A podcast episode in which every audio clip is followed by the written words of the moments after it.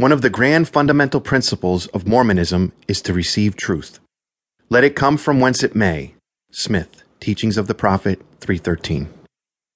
Author's note. I owe a profound debt of gratitude to the Lord for his love and marvelous gospel. It is my deepest held hope that this book, in some way, furthers his latter day work and brings all who read it closer to those inspiring promises discussed herein. Foreword. The contents of this book constitute the thinking and opinions of its author and should not be regarded as official church doctrine. The author lovingly acknowledges the preeminent stature of the Holy Scriptures and voice of the brethren in proclaiming church doctrine. Most of what you will read is the result of the author's personal experiences in the gospel. The Holy Spirit will testify to all who humbly read this work that which is of eternal significance to them. I owe a profound debt of gratitude to the Lord for his love and marvelous gospel. It is my deepest held hope that this book, in some way, furthers his latter day work and brings all who read it closer to those inspiring promises discussed herein. I, like Nephi, have been born of godly parents, and much, if not all, of the deep and abiding faith I feel in the Lord, I owe to their powerful examples in my youth. I am especially blessed to be married to Terry Jean, the love of my life and eternal friend. She has taught me the most important thing I know, which is what it is like to be loved without condition. Introduction Every journey begins with a single step. No matter how distant or near the destination, that first step is not optional. To fail to begin is to fail the entire journey. With the process of obtaining the greater latter day blessings and the stature of righteousness, that first step is learning to hear and then to obey the voice of revelation in one's soul. There is no other first step. There is no other process. There is no other path. The purpose of this book is to make personal revelation easy to recognize and to implement in your life.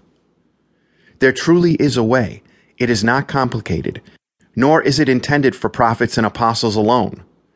Anyone can learn to hear the voice of the Holy Spirit and to walk the path of righteousness to its glorious end.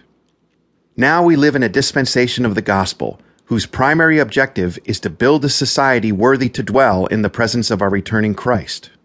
When we actually understand what we are being asked to do, it is a calling and obligation that may seem beyond our capacity, but it is not. There is a sweet and empowering pathway directly before us, which each of us can identify and walk. The process is actually very simple. When we take the Holy Spirit as our guide, we allow Christ to become our shepherd. Then he begins to change us. This is the empowering aspect of the atonement. He not only causes us to see our potential, he vastly upgrades it. He doesn't just forgive us of our sins, He shields us against them. He doesn't just give us a glimpse of the glorious blessings in store, He enables us to obtain them. Every time we yield our will to Christ, something divine happens. We become more and more like Him. When you read the scriptures and survey the lives of the noble and great ones of previous gospel dispensations, you are not reading the lives of the extraordinarily talented. You are reading the lives of the extraordinarily obedient. They all started with no greater advantage or genius or strength than most of us. This book is written with the hope of helping us reach our fullest potential in righteousness. These principles will enable us to walk in constant revelation and to know the correct choice in every decision that matters to our exaltation. This book is like the owner's manual we were sent to earth without. Within it is the grand key to finding the straight and narrow path. It is a mystery revealed, a door opened, a divine gift. Within, you will find the key to receiving answers to your prayers, daily guidance, personal revelation, prophetic understanding, power in the priesthood, rebirth of your spirit, your calling and election, and much more.